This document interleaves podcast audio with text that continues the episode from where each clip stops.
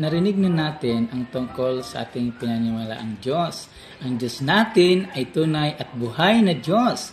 Bagaman hindi natin nakikita, ngunit siya ay ating nararamdaman dahil siya ay buhay na Diyos. Mga bata, lagi nating isipin ang Diyos natin ay tunay at buhay. Halimbawa, kapag tayo ay nagkagawa ng mali o hindi tama, lagi nating tatandaan na mayroong Diyos na nakakita sa atin. Ang ginag- Huwag tayong magiging mayabang o mapagmataas sa inyong kapwa mga bata o kalaro. At lalo, lalo na, huwag mag-isip o gumawa ng masama laban sa Diyos.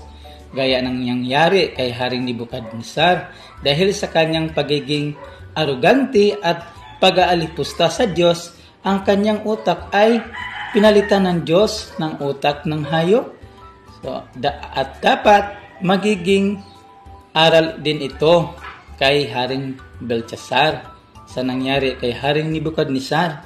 Ngunit si Haring Belshazzar ay nag-isip at gumawa ng kalapastangan laban sa Diyos.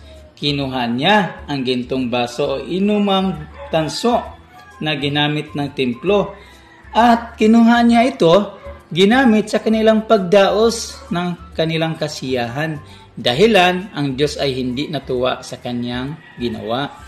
Kaya, mga bata, hindi ito maulit mangyari sa atin at mangyari sa nang nangyari sa dalawang hari na si Haring Nebuchadnezzar at si Haring Beltesar. Kaya, mga bata, huwag tayong magiging arugante o mag-aalpusta laban sa Diyos kaya hindi tayo dapat magiging uh, mapagmayabang, mapagtaas, at higit sa lahat, huwag tayong mag-isip o gumawa ng masama laban sa Diyos. Babay mga bata! Thanks for watching! See you next week!